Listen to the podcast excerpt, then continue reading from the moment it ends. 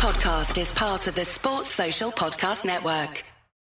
The Celtic Exchange, a fresh insight on Celtic Football Club.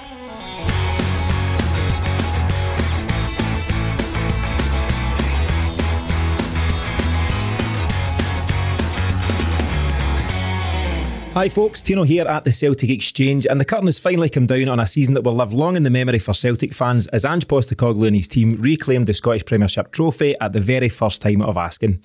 It seems a very long time ago that we were losing the opening day fixture against Hearts, but what a season it then turned out to be.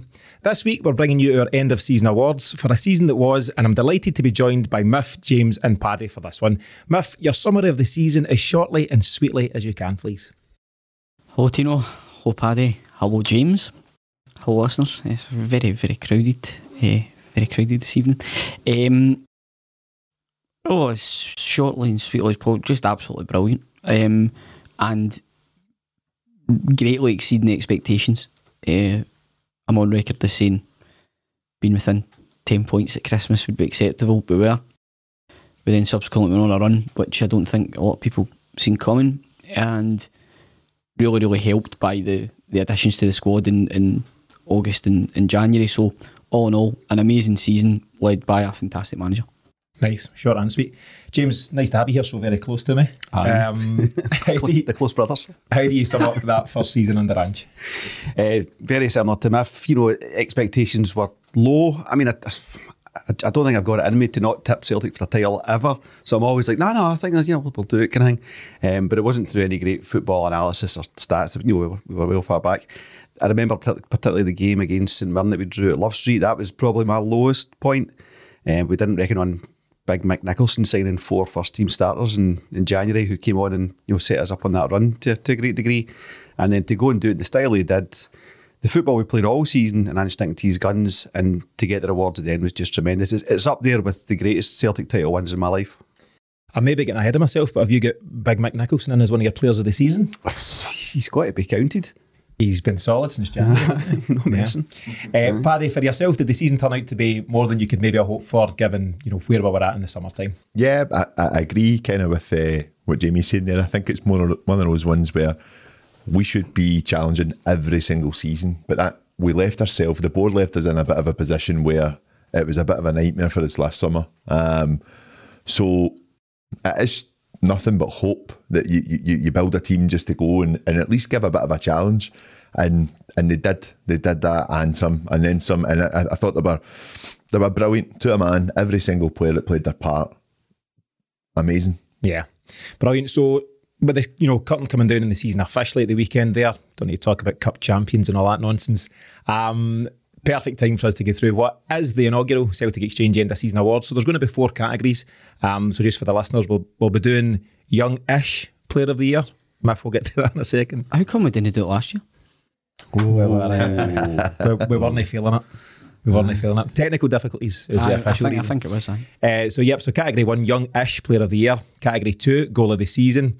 Category three is I'm going to speak to all the guys for their moment of the season. So that's a non-goal category, and I know a few other podcasts have done this, but I think it's a great topic. So a non-goal category, your moment of the season, and then finally player of the year. And the way this is going to work, um, out with the moment of the season, section three. The way this will work for the other categories is the guys will debate this like anyone would in a panel before agreeing. That'll be interesting if, if you three can agree on anything. Uh, who the, the collective winner is for each award. So that sound fair? Everyone good for that? Sounds good to me. Great. So as mentioned, first category, young-ish player of the year. The reason being young-ish because if we're being really honest, Liel Abada at 20, he was and is the standout. He obviously won the official award and, you know, he would certainly be the, the bona fide young player of the year. Beyond that though, we've got guys like Tony Ralston, 23 years young Miff.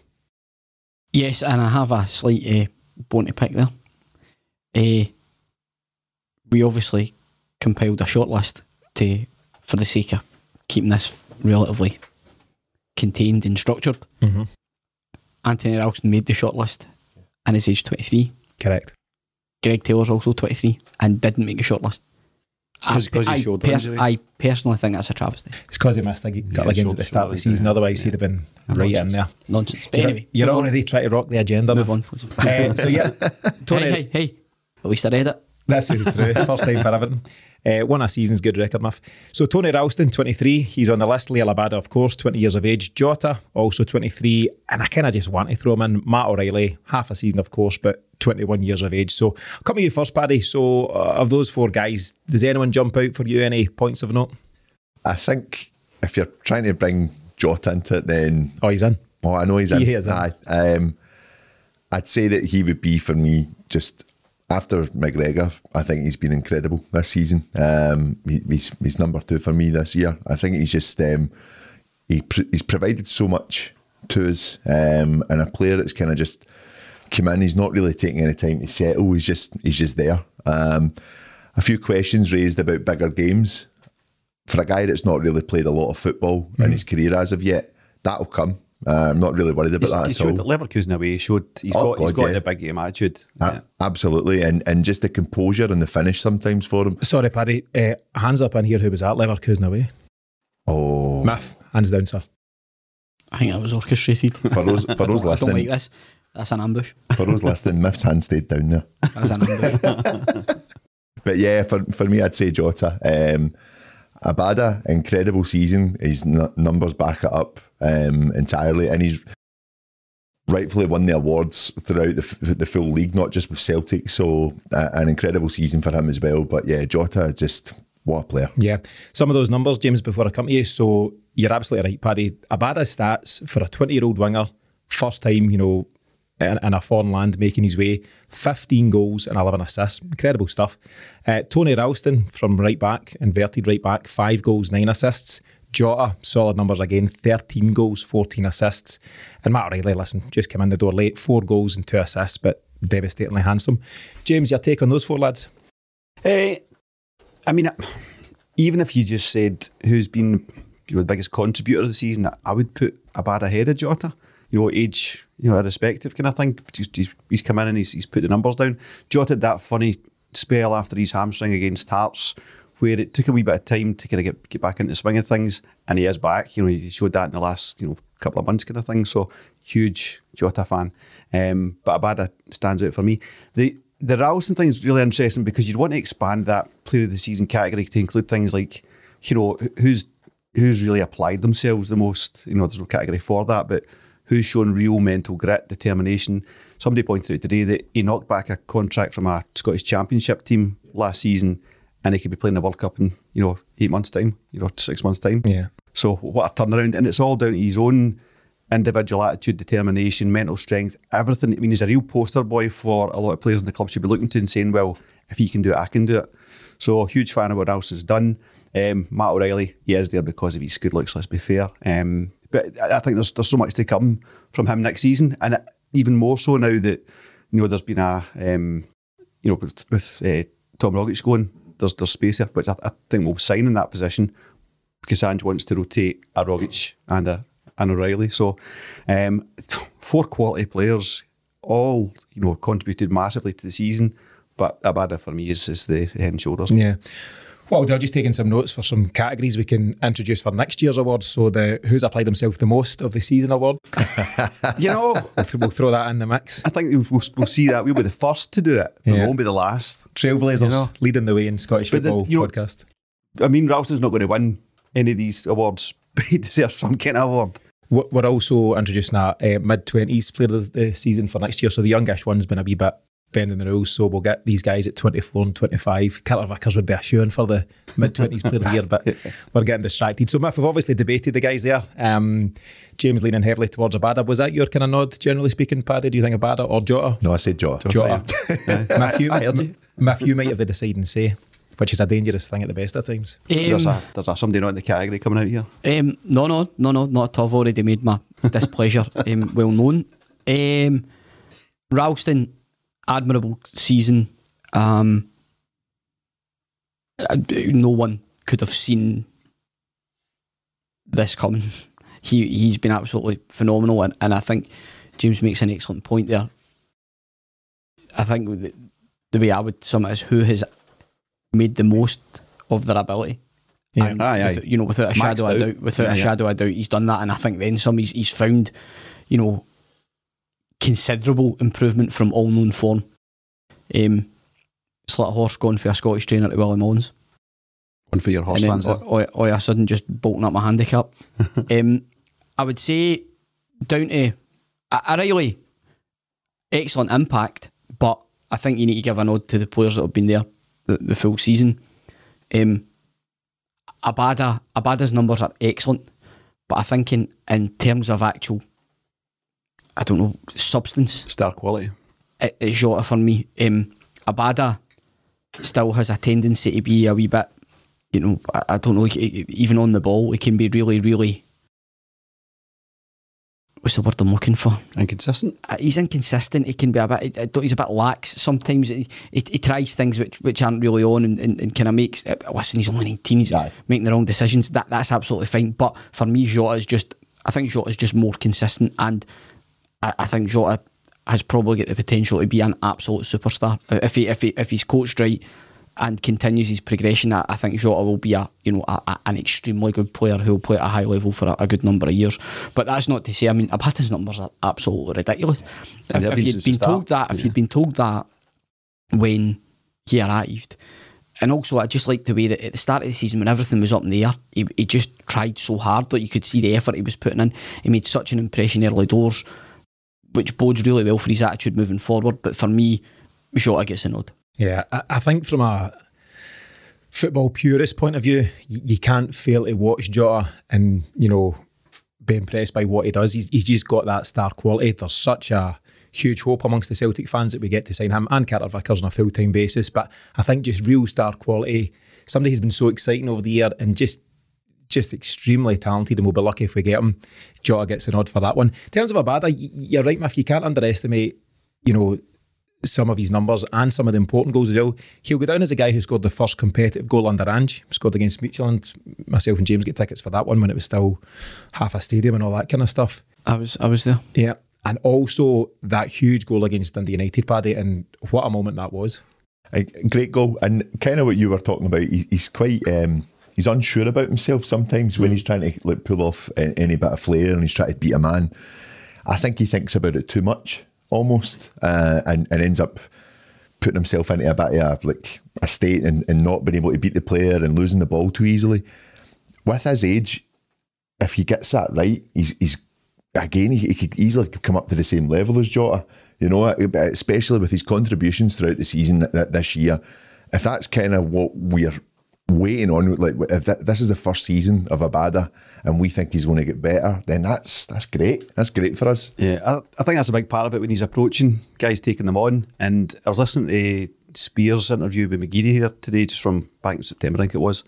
And one of the comments was that Strachan found McGeady arrogant. And I think McGeady as a, as a player was that overconfident and all that kind of stuff. So Strachan flung him the, the 23s to teach him a lesson. It's like, I want my wingers and my strikers to have a bit of arrogance. I don't mean bad attitude and not a team player and all that stuff, but to believe that every time they approach the goal or a man, they can get past them. And I think if Barra takes on a wee bit of that, I think it'll go a long way.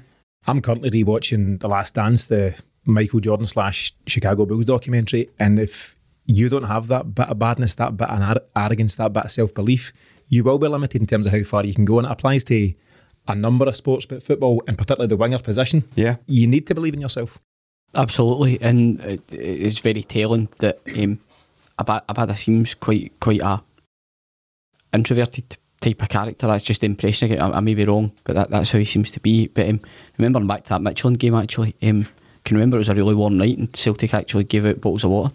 Quite quite topical. Somebody did a flashback to that. Do you remember these days? And it was those wee kind of square cartons of spring Yeah. water. Had they not, Miff, somebody could have died. Well, it's, it's quite topical, but I think we should move on for that. Absolutely. yeah. And attempted murder. UEFA with blood in their hands. Uh, credit to all four guys in the list there Tony Ralston, Liel Abada, Matt O'Reilly, and the winner, as decided by this illustrious panel, uh, Jota. Um, moving on, so the next section, goal of the season. Um, again, you know, I've handpicked five here. It might be that you guys, you know, pick up on a goal that I've not highlighted. There's a number of, of excellent strikes across the season. But I'll run through the five and, and then feel free to discuss any that I've not included, including these ones. Uh, first up, Callum McGregor's volley away to Midtjylland. So just at the end of July, uh, Champions League qualifier. Obviously, we, we failed to go through, but a goal worthy of winning any game. Second, uh, I've put Kyogo's goal following that pass from Jota on match day three of the Europa League group stages. So that was against Ferencvaros, 19th of October. Half three kickoff, James. What was that all about? Third goal, Old Snake Hips, Tom Rogic versus Dundee United at Tannadice, 5th of December, Scottish Premiership. I think it won the, the league goal of the season, didn't it, Paddy? If I'm right in saying that. Uh, next up, Rio Hatate's Thunderbolt against Hearts at Tynecastle, 26th of January, Scottish Premiership. We eventually won 2 1 after Liam Boyce hit the post. Remember that? Yeah. 2 1. I missed a penalty. My goodness, uh, that's what I meant. Sorry, hit the post with apparently. Woof. Uh, and the last goal that I've suggested is Kyogo's winner v Hibs in the League Cup final. So obviously he's got both goals on the day, but this is his second goal where he lifts it over the keeper after a quick free kick from Tom Rogic. Miff, any of those standing out for you? Anything I've missed? I'd say all of them do. For me, they're all very memorable goals. Um, McGregor's unfortunately in a, what was ultimately a, lo- losing cause was getting put out. Um, the the goal by Furuhashi in the League Cup final, I think, is elevated because of the importance of it in that actual moment, it being a one-off cup final and that quick thinking, actually winning as a cup, which led to the additional momentum that, that propelled us towards the title. So, um, for for me, it would probably be that uh, because of the stakes on that particular occasion.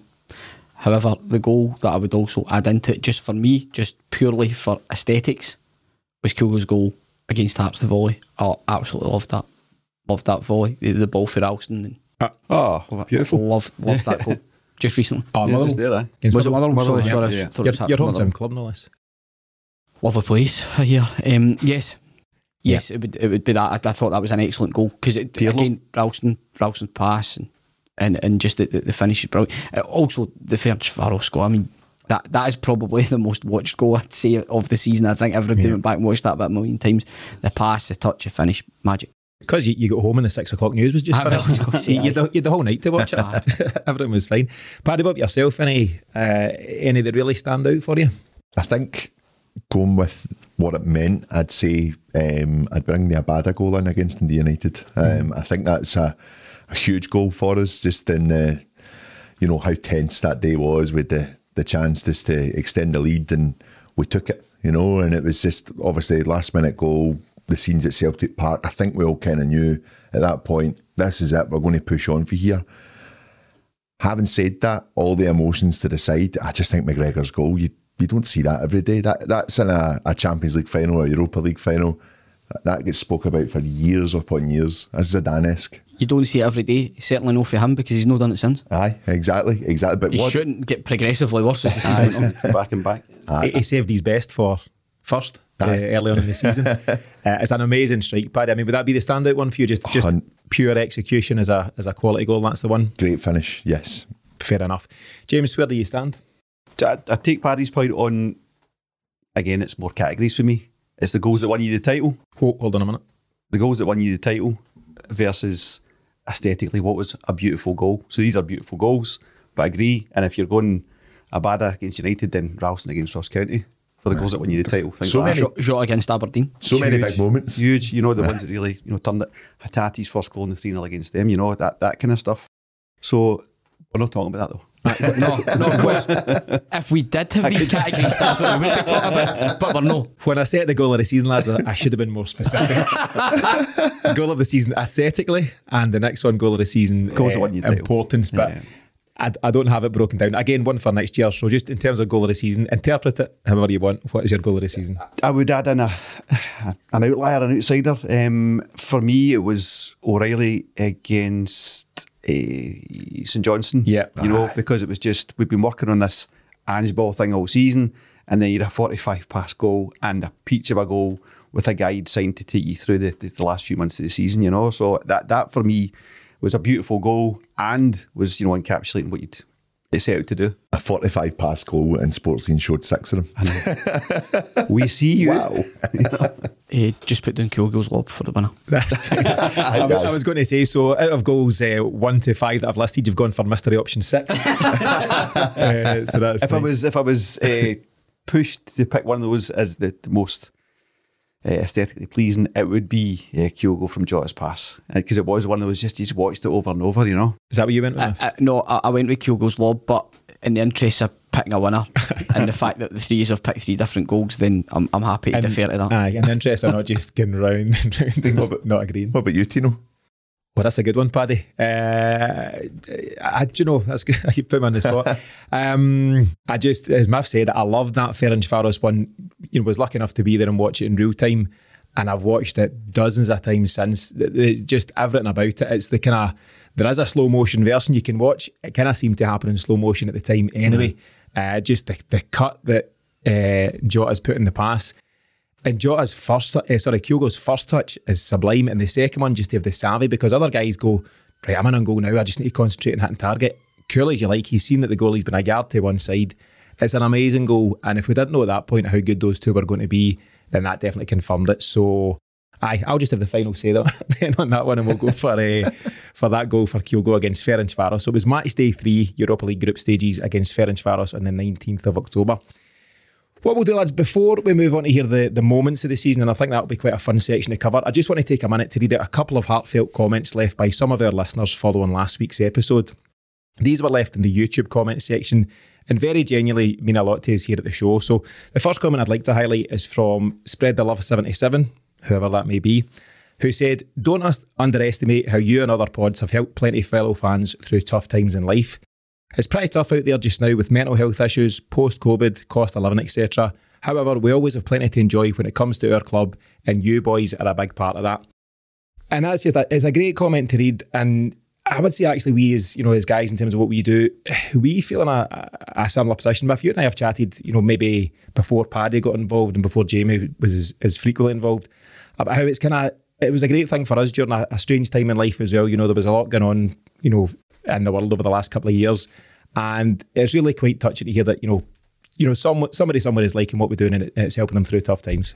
Well, just as a as an individual point, I mean, I, I said last week, why on earth they would want to listen to me talk about anything um, is, is, beyond me. But the fact that, that so many people do listen is is you know is something that um, something that we're proud of and, and, and rightly so.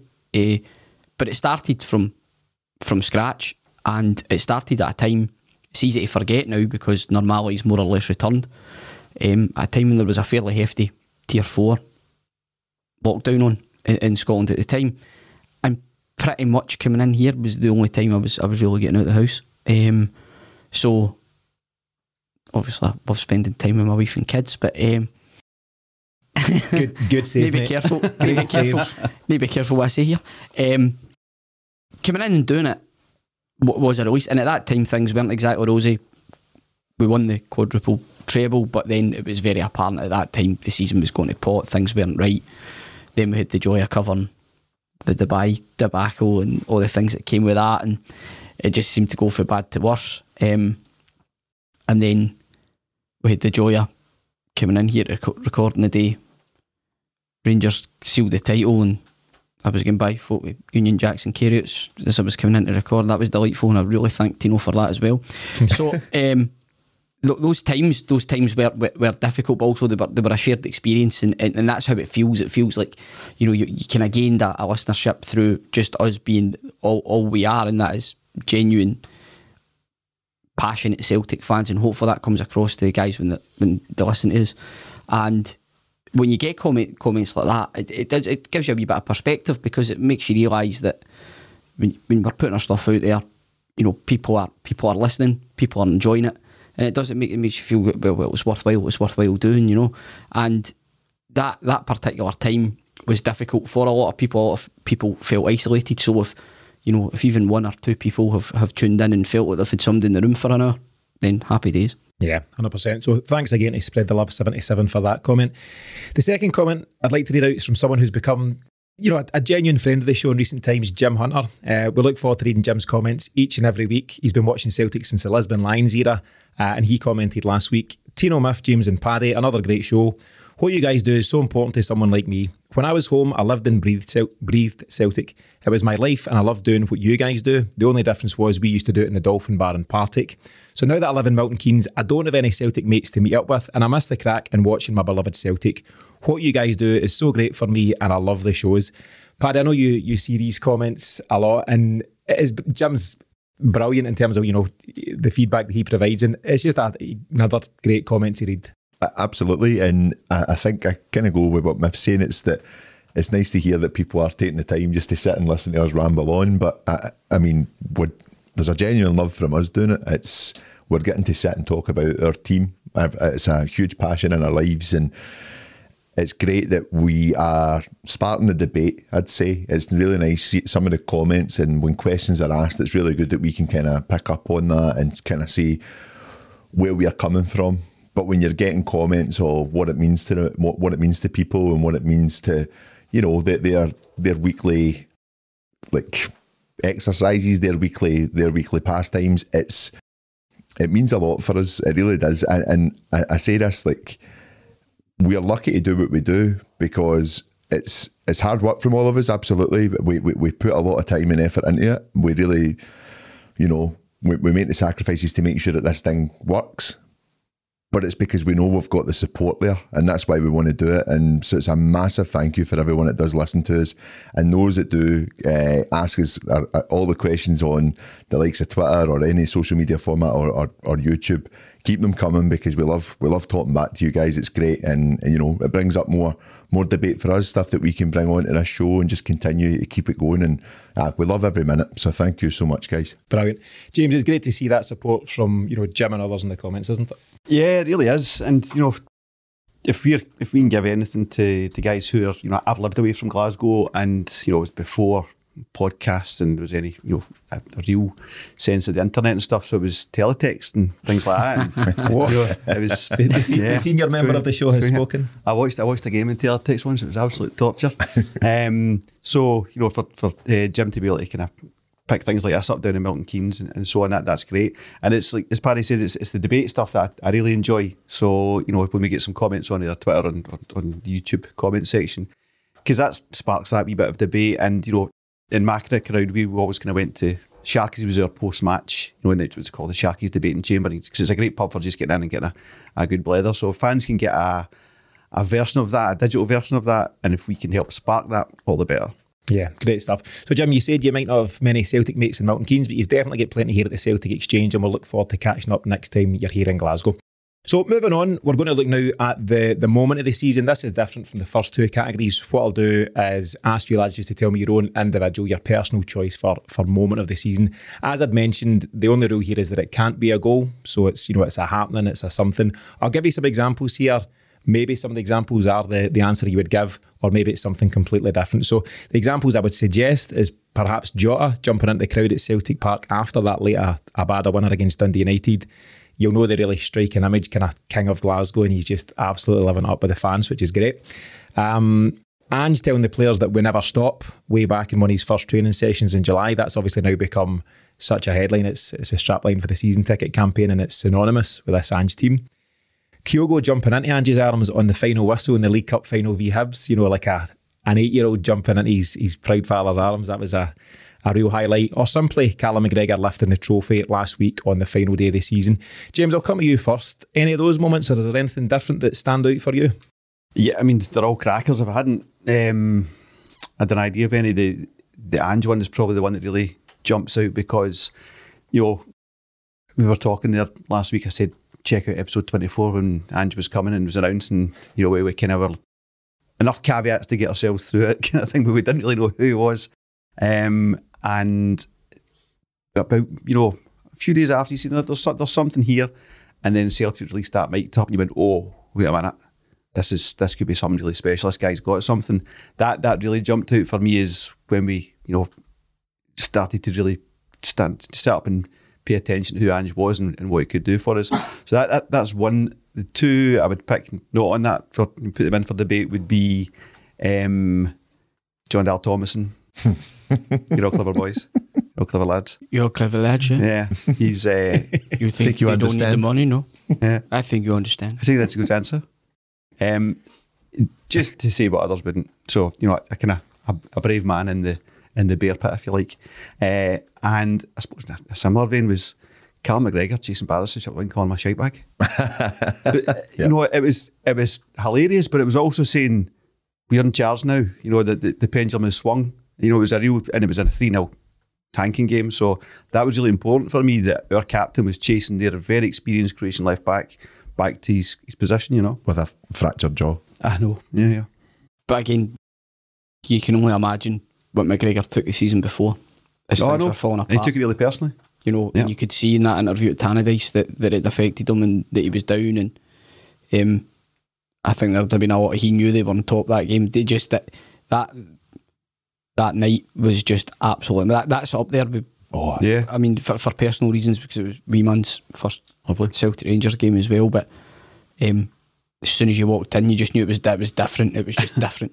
It was completely. And you get that feeling sometimes when you go in. That was one of those nights, just unreal. Yeah.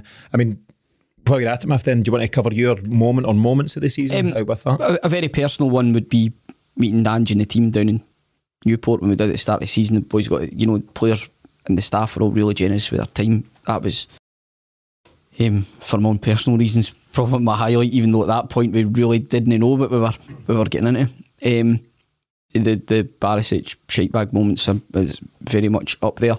Um, but for me, McGregor lifting the trophy and, and as much for us as fans and the team, for him, uh, because he, he stayed and fought and was willing and, and he done what he said he would do, what champions do, pick themselves back up and go again. And by God, did he go again?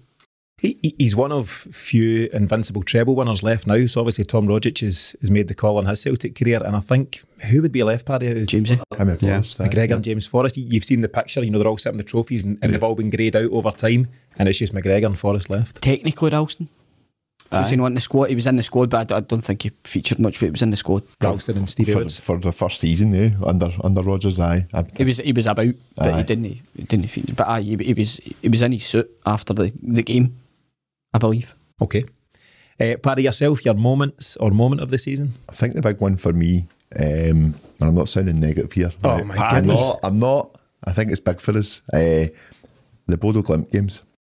I think they're going to be huge for us, right? I, I really do. I think that that's. Um, I'm not saying Bodo Glimt did a benchmark, but it was a right eye opener to, again, where we should be as a club. And I think that what we've done this season, we've heard this manager talk about this is stage one. You know, this is the the the, the very beginning of it all. And I, I said last week, you know, Europe's a funny, funny competition now. No matter what tournament you're in, um, there's you, you look at the Europa Conference League final. Arguably, two stronger teams than the two teams in the Europa League final. Um, I'd say they are. Um, and I just think that the Champions League final, yeah, granted, is two big powerhouses of Europe, but it's a Real Madrid side that, you know, is starting to kind of try and rebuild and it's still managed to, to dig its way through there. I think we are dominating domestically. We- We've seen what's happened the last, what, I think it's the last like 16 odd years or, or out of the last 16 out of this uh, millennia, I think, since the turn of the century. The turn of the century? Aye. Aye, aye, aye. The, Well the done. I millennium. just, I just felt a wee bit dramatic there. this guy was going on about the same. What was he talking about? Aye. Um, but yeah, I think 16 out of the 20. 16 to 22. Yeah, Aye. something like that. And what I'm, I'm kind of going on to there is, is that the leagues, the domestic trophies, they're definitely there for us as a team to be winning, and we should be winning them every season. I'm not saying a treble is is easy, but we should be there or thereabouts. But it's time for us to try and kick on in Europe, and I think that th- those two games for me were pivotal in the sense that we know now as a club, right? Well, this is where we should be aiming for. We should be aiming to to do a lot more in these competitions, and not take our eye off the ball and what's happening in the league. And like I said at the, begin- the beginning of last season, and I've said throughout this season, the board have a lot to answer for for the position that we left ourselves in last year. But I do generally think that the work has started for us to, to progress. I really do. You can see that, and it, and it sounds obviously we've talked about the appointment of Mark Lawwell as well, and you just get the vibe that Ange is planning for the season ahead started a long time ago. He seems to have that good relationship with the aforementioned Michael Nicholson, and I think there's no doubt about it. You know, the building blocks have been in place for a long time, and I think I think it's a really interesting answer you give Paddy about Bodo Glimt, and I think it's a great answer because I think also at that time, Ange may have turned round to Michael and others on the board and said, if you want to do this stuff as well, we need more. You know, you can't just compete domestically with this squad we've got. Good as it has been and, you know, impressive as it's been and, and all the new signings, you need more to compete in Europe. And the way it works, you know, we, we see it season in, season out now. You're, well, if you're Europa League, you're Thursday, Sunday, Thursday, Sunday for a long time and it's intense. You've obviously got all these qualifiers usually at the start of the season. Now we're in a quite a unique position where we've got this full, you know, summer to plan and, and build and, and bring a new team together. And I think there's no doubt about it. I think Ange will have sown that seed with the board at an early stage. And now we can look to plan for the future. So it's a, it's a really important point about the Bodo game. Um, so just to summarise, so Paddy, interesting answer. Bodo Glimt was the, the moment of the season, that kind of a negative you've turned into a positive, very clever. Thank Pit, you. Pitbull style. uh, Miff, you've gone for Calmac lifting the trophy and the the image that that must bring. And James, you've gone for the We Don't Stop, which basically became synonymous with Ange and this whole Celtic team. So really good answers for different reasons. Um, go on. Is that Mr. Worldwide's first day mention in the pod? Mr. Worldwide. Surely not. Well, Fireball. Pad, Paddy's quoted him for Fireball. Aye, so you uh, Mr. Worldwide's had a couple of mentions throughout this season. Or as, uh, as Tino calls him, Mr. Universal. Fair enough. Um, so finally, we come to the big one, uh, the one we've all been waiting for, and no doubt the first team squad are listening in nervously as we make our final decisions on who is to be crowned the Celtic Exchanges Player of the Year for the 2021-22 season. Uh, Miff, please note that we've got absolutely no expense to buy trophies for these awards, and it's all about pride and prestige. It's really a, a Cash- money money cash can't prize. buy kind of trophy for these guys. Yep. So we'll look at the nominees again. You lads might want to add your curveballs, and and I've no doubt you will, particularly you, Miff. But No, I think whatever. I, I- don't really like the fact that that's getting levied at me when James has created subsections for every, every award so far. I think that's a bit Subsections arse, we really should have had a briefing meeting ahead of this this episode. Uh, anyway, the, the four nominees that I have suggested, uh, rightly or wrongly. So, Captain Callum McGregor, absolutely. So, he kind of leads the way. Kyogo Furuhashi, Cameron Carter Vickers, and Joe Hart. And Joe Hart's an interesting one because often, well, I was going to say keepers don't win awards unless you're Craig Gordon, which you can maybe look at the, the politics behind why he might get that award. But I'll come to you first, James, because I think you and I have spoken at length about it. Joe Hart has played such an important part in this season for Celtic. So who's the four? Callum McGregor, Kyogo, Carter Vickers, and Joe Hart. I've got a subcategory. Goodness. Uh,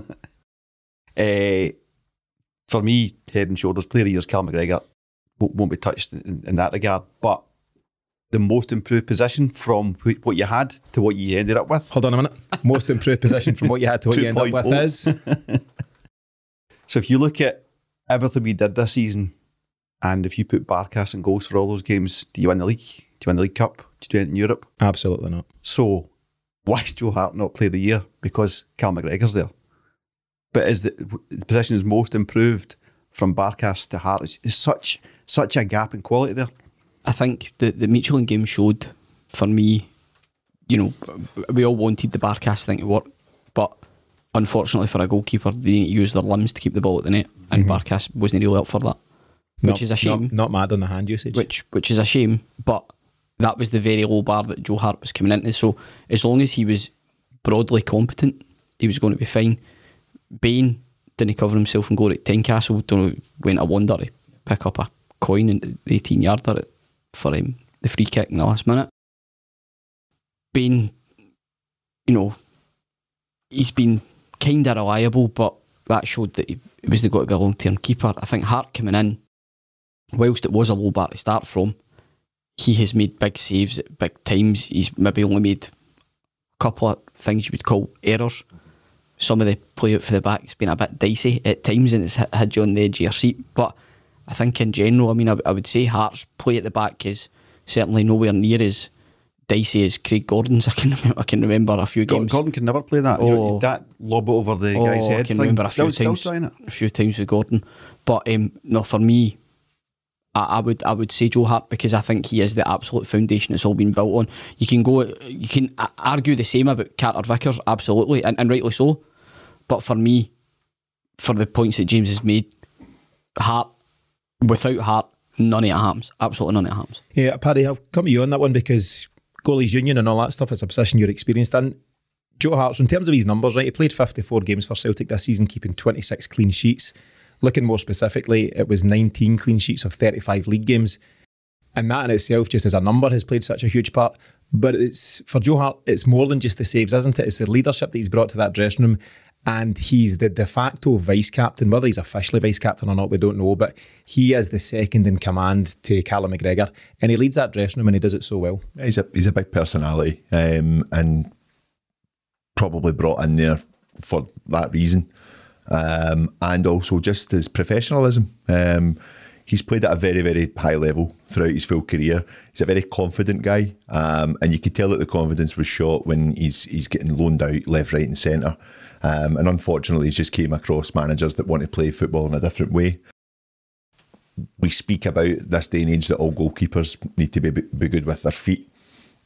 That's when you're playing a certain style of play. We do have to play that, and I actually think within the league, he's he's done okay. He's done okay. Yeah, a few heart heart and mouth moments. Uh, excuse the pun, um, but the, the the end of it all, I think he's he's been comfortable enough, and he's quicker probably the most of our, our back four, and and sometimes it's it's annoyed the life out of me. It's frustrated the life out of me when he tries to distribute it far too quickly. But there's a reason for that because the quicker it gets away from our goal, the quicker it gets up there, and they're not ready. If we are, that's a chance. That's a goal. And that gets taught when you're playing at the highest level, and it's it kind of goes under the philosophy of just never stop them. Yeah. Uh, and just setting out as well. So I think that the the longer he's doing that, I think that the likes uh, you, you can kind of see it in Car- Carter Vickers and um, and Starfelt that they're a lot quicker now off the mark, watching what Joe Hart wants to do. And I think once the fullbacks are probably upgraded, sorry, Greg Taylor, but they're upgraded and the, the likes of Juranovic is, is is there as well. That gets quicker too, and you know you're playing out for the back a lot more quicker than we should be. Um, and I can see why he does that. I see, I can see why he plays that. It's something I've, I've, I've spoke about before as well. He's he's very very clever with his distribution when it comes to playing it long as well. Um, so a great player. Those errors that we've kind of touched on, they are very very few and far between. So I'm very happy with him. I think as well to your point, Paddy, it's just so clear how much Joe Hart has bought into the Ange thing. And he's he's used the term himself, you know, something like teaching an old dog new tricks or something like that in recent weeks. What is he, 35? Something like that? I think so, yeah. 75 caps for England. So a guy like that could be mistaken for coming in and saying, I get what you're saying, Mr. Postecoglou, but I know what I'm doing back there. But he's not done that. He's fully embraced this this new style of playing and he's getting the rewards for it. He's picking up trophies that he maybe never thought he would do at this stage in his career. There's an example of it, and I touched on it at the time.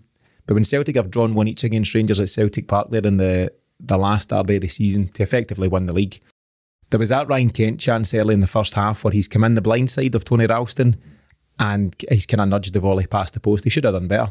Uh, you know, Abada's obviously shown him how to do it and Jota later in the same game. Anyway, Kent's missed that chance. And I mentioned at the time that Carter Vickers turned round to give Tony Ralston a rollicking. And Tony Ralston wasn't even thinking about hanging about for that. He had already broken out to the right hand side. Hart had already put down the ball for the by kick.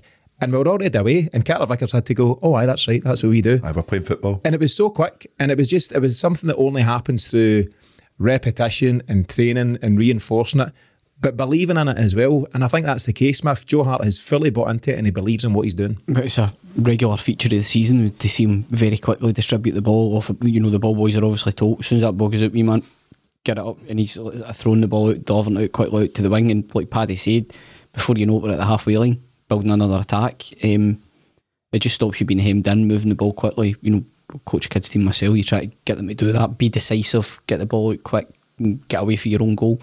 Um, Hart is the it surprised me because I was I was probably a bit pessimistic when we signed him because I thought he's on the downward spiral and yes it could work from an experience point of view but I just thought his body I just thought he wasn't able to get about as quickly but he's really surprised me with that um, but I think that's because the whatever Joe Hart was struggling from, I think it was in most part mental rather than physical because I think he just felt like he'd been discarded by a couple of teams along the way, confidence dented, and he's just found a home in Celtic. We've spoken about this several times in the podcast where players just fit teams or teams just fit players, whatever way you want to look at it. And I think it's just been the perfect union in Joe Hart and Celtic because he's come in, he's felt loved, he's felt needed, he's felt wanted, but also he's kind of almost went in quite near the top of the hierarchy as well because he's experienced. He's sup- clearly supported McGregor and Ange.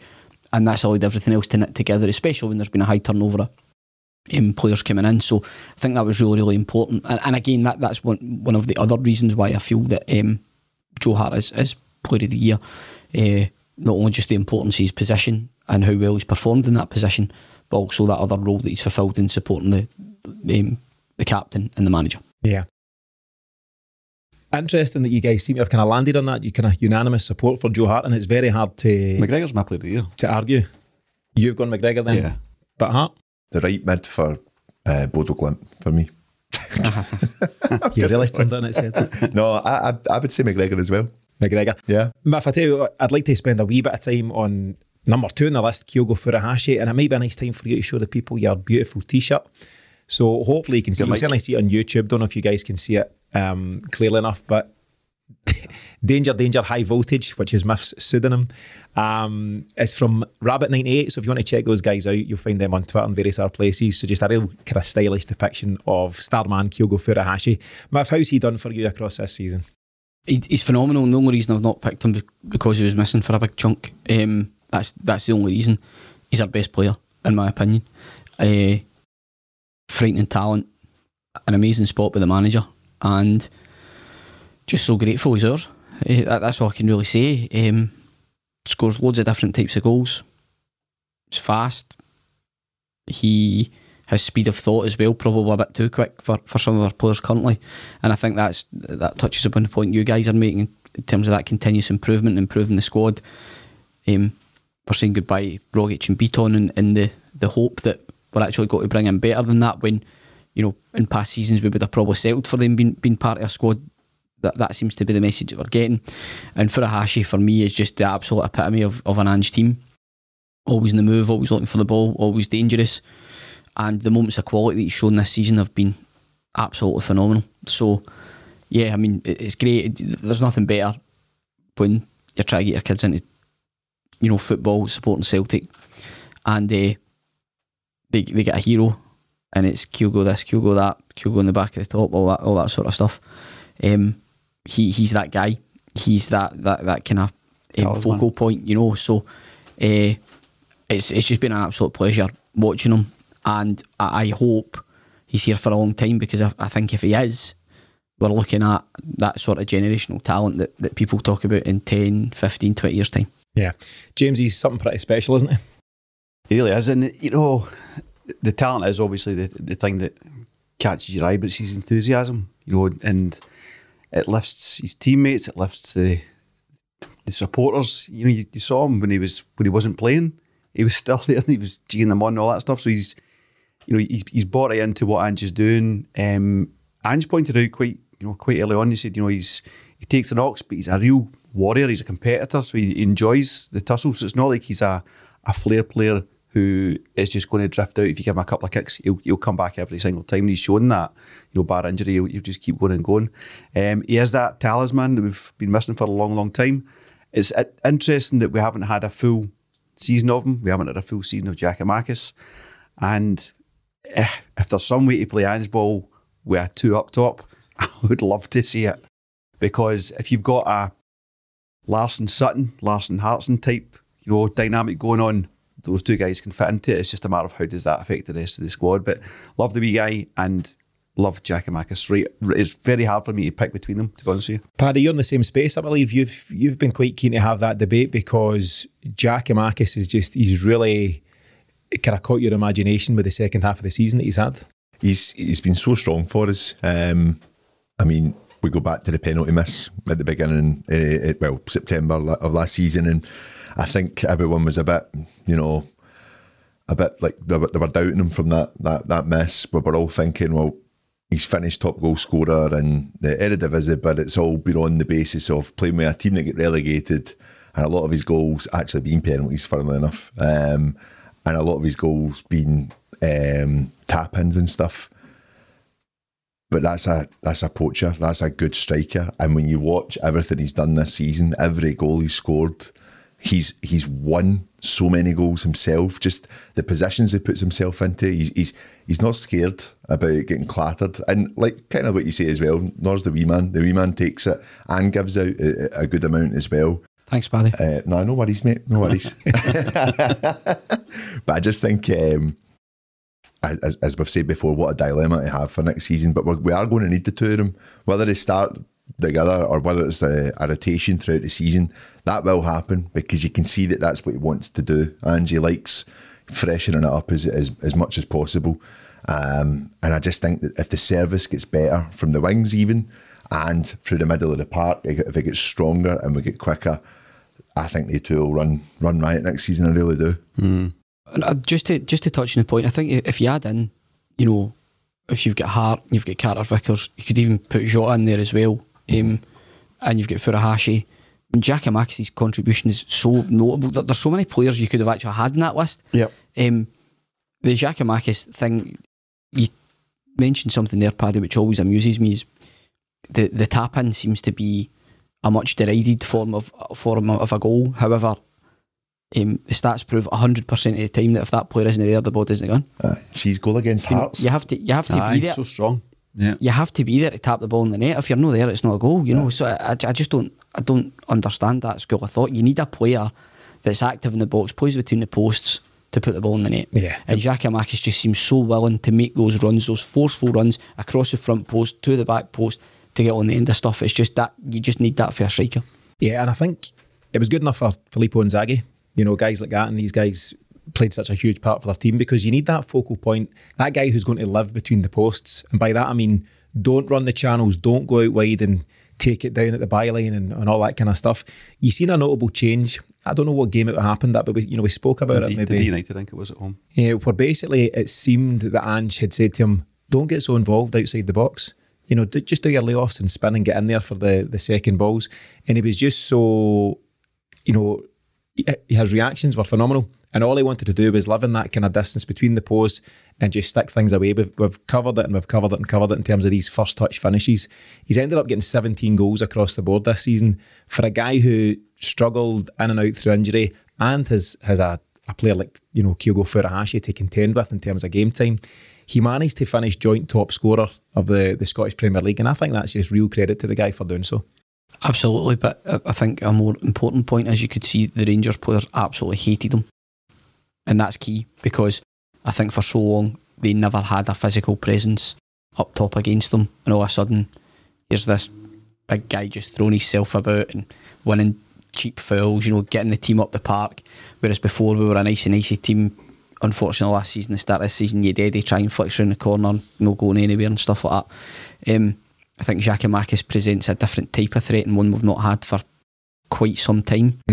Um, probably Moussa would be the Yeah, last one, I would say. Uh, and it's great to have that. It's really important to have that. And that is why, in, in many ways, it's due to him we've won the league because he has come in, Of course. stepped up at exactly the right time and scored those pivotal, pivotal goals that have, that have led us to the title. Did you hear his comments the other day? He was basically asked about, well, how do you feel about finishing joint top goal scorer? And he said, I wish there was an extra 10 minutes in that game when I come on. He says, because I don't like sharing. Yeah. See that attitude? We need that. That that wee bit of badness Yes. as we were talking about Aye, last just, absolutely. just Yeah. as you said that. You've got to be selfish. You've got to be greedy, and that's the thing. His his game time was limited. Even you know, looking at that game as an example, Kyogo got what sixty two minutes before Giakoumakis comes in. Any other team, he plays ninety minutes for. And he scored a very, very important goal on Wednesday night. Yeah. You know, but Yeah. there doesn't seem to be any sort of, you know, again, that's the other thing about the environment the manager's created is clearly everybody knows they're going to get called upon at some point. You just need to be ready. Yeah. So obviously, um, we had the short list, and we've almost completely ignored one of the guys. on that. The, the team. Fifteen.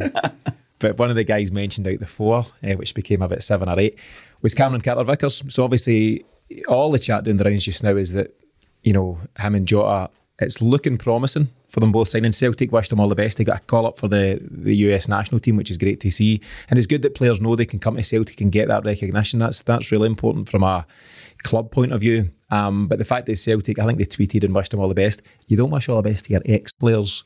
You know, there's something in that. They wish Certainly do. They were, aye, happy birthday. They They wish happy birthday to a lot of them last year. That's done, Paddy. That's done. We- We've moved on from those times for so much better.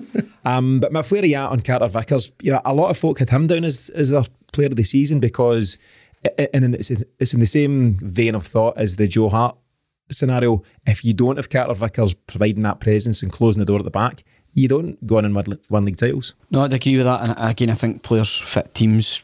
What he's asked to do and the way he's asked to do it, the fact that we dominate the game and he can cover suits his game. He's fast, he's strong.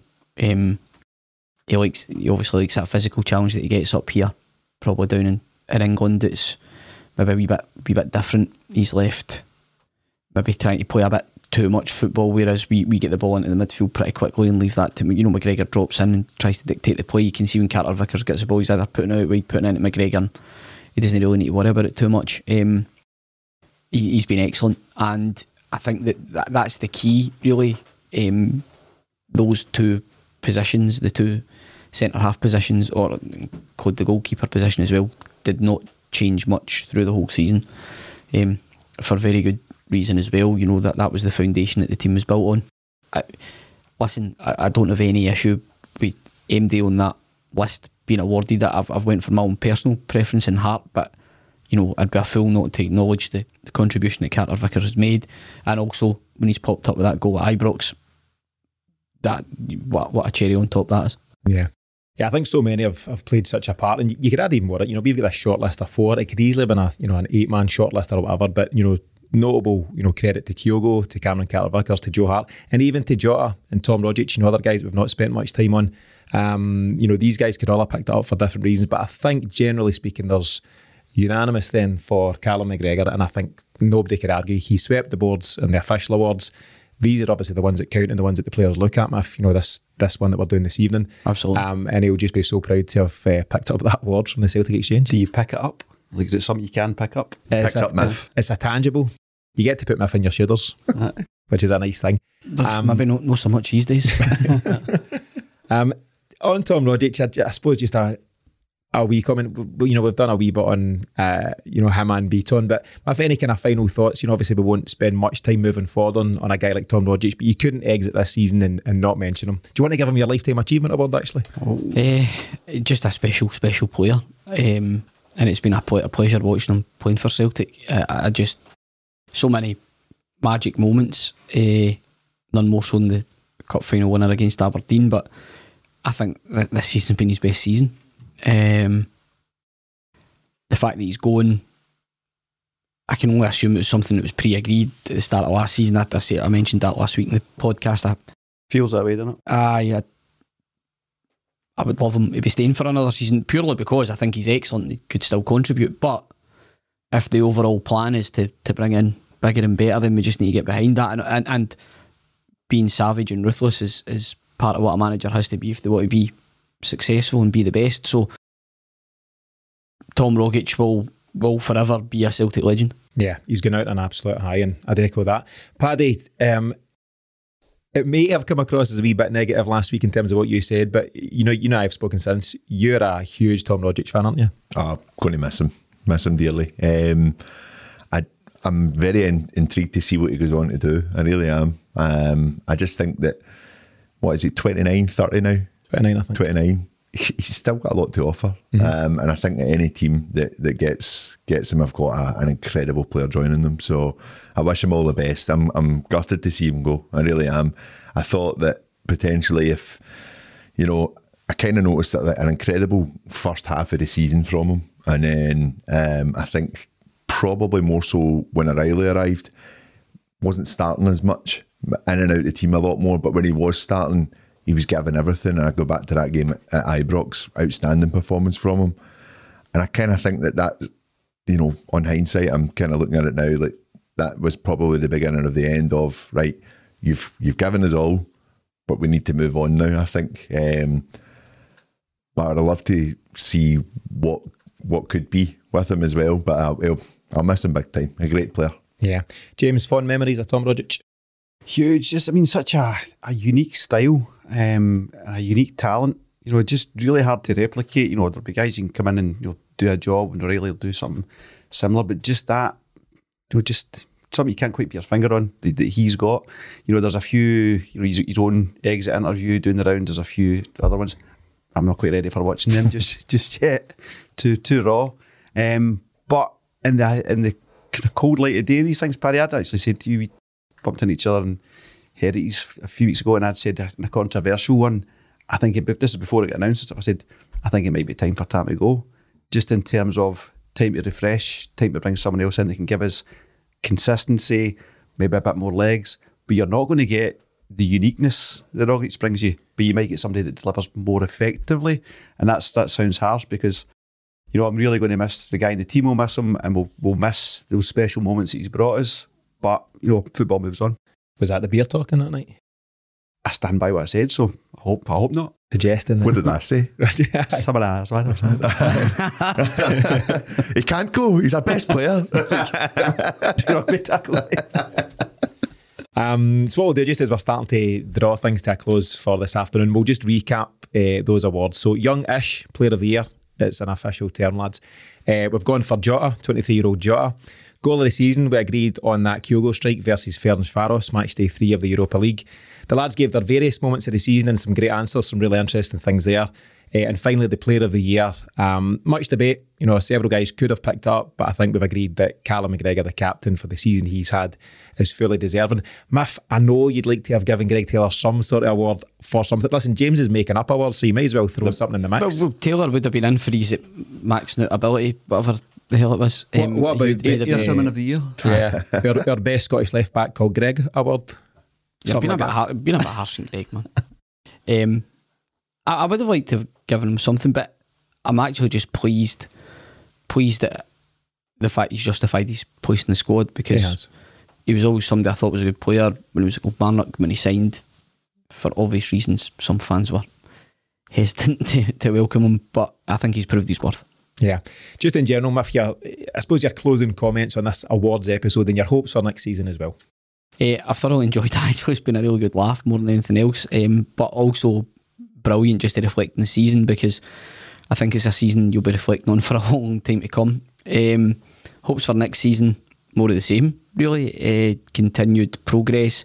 Excited to see the signings that we bring in, and unusual the way very unceltic like to almost seem prepared for next season. Automatic entry to the Champions League, couple of high profile goodbyes, well orchestrated so that the fans could get to say cheerio. Eh, all very unusual for us at this time of the season. A relaxed summer as champions, waiting to see the transfer business we do. Happy days. Yeah, all good. Similar question to yourself, James. So you said uh, famously now about three weeks ago that it's not done till it's done, but it's done. It's done now. It's done. It's absolutely done now. So, any final words of wisdom uh, and thoughts for next season, or any further subcategories for us to consider for next year's awards? There will be, I've just not got them yet. Um, but it wasn't meant to be like this. You know, we weren't meant to be sitting here celebrating, you know, a double and Ange's maiden season. We were written off. He was told he should go back to Australia and all that nonsense. Um, he's come in and really shook up Celtic. He's given us one of the best seasons of my life, as I said earlier on. But this is the season where he really likes to do his work, really likes to, you know, catch people's attention. So this is where I'm most excited as to what, what he's going to do.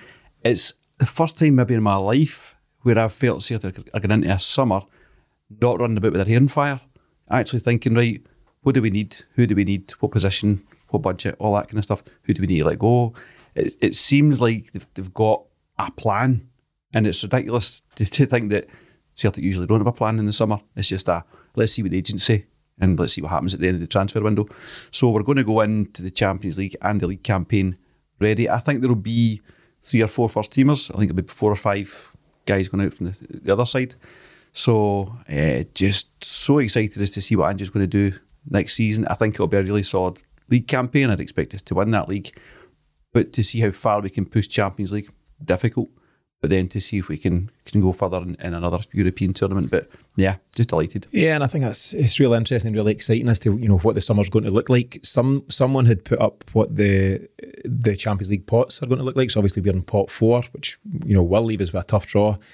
The teams or the caliber of teams in pot one, two, and three, it's frightening. You know, it could be a really tough time. But then someone says, "Listen, this is what it is." You know, you're at the top table. You go there, you be fearless, and you know that Ange will be fearless and we'll be a better side for it, you know, come that, that first group game, whenever it is, I think. Is it September, October, Paddy, from memory? We'll be we'll be in a stronger position. We're in a good position just now. We'll be in a far better position. And I think we'll just go and enjoy it. You know, it's it's all there for us. I think that what's standing in our favour is that there's two teams from Scotland pushing in Europe again. Um, that is going to be a, a, huge factor for us as a club. And kind of mentioned it last week. I think our board have been very hesitant in the worry that you know we don't qualify uh, for the group stage. So therefore, not having that plan in place and not going and signing the players that they need for that tournament coming up has you know has went against us many times, especially in the qualifiers.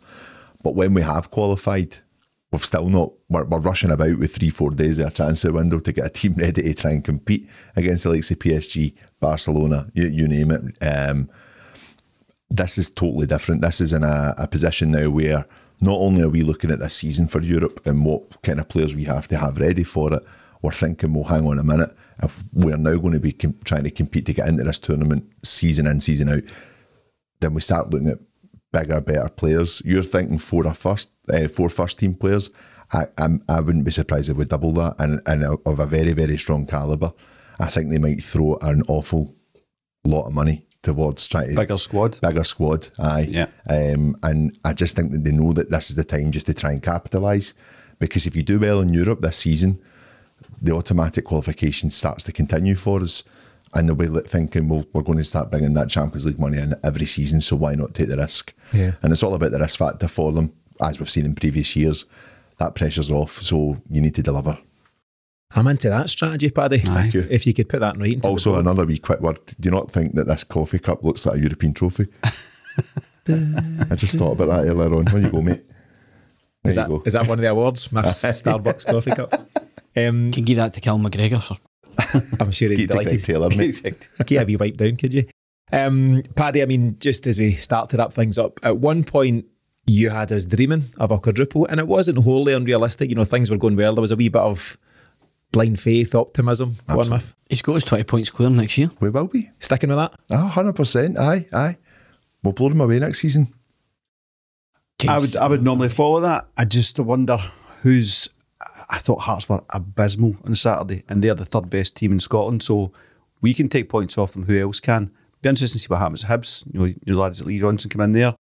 Aberdeen have to, you know, reawaken themselves. I think Goodwin's a good manager, but the twenty points needs help from others unless they just compa- capitulate. But it's also that, that, there could be a huge exodus across the road as well this season. And do, do they have the funds to try and No. bring that type of team back in to compete against I us? I don't know. Yeah, Don't know. yeah. 20 points for you. 18. 19. aye. Where I'm Cautious. Miff, do you just want to be competing again? Helicopter Aye, Sunday. uh, within within ten points of them. Moving on. yeah. Um, any final comments, lads? Any other business as we start to wrap things up? I've, I've genuinely nothing left to say. It's been a really interesting, fun episode. Just looking forward to next season. It's going to be a long summer. It's going to be a long summer. Don't worry, we've got plenty of good stuff coming up for you guys. So that concludes the inaugural Celtic Exchange End of Season Awards, and well done to all the winners who were sure will be welling up with emotion as we speak.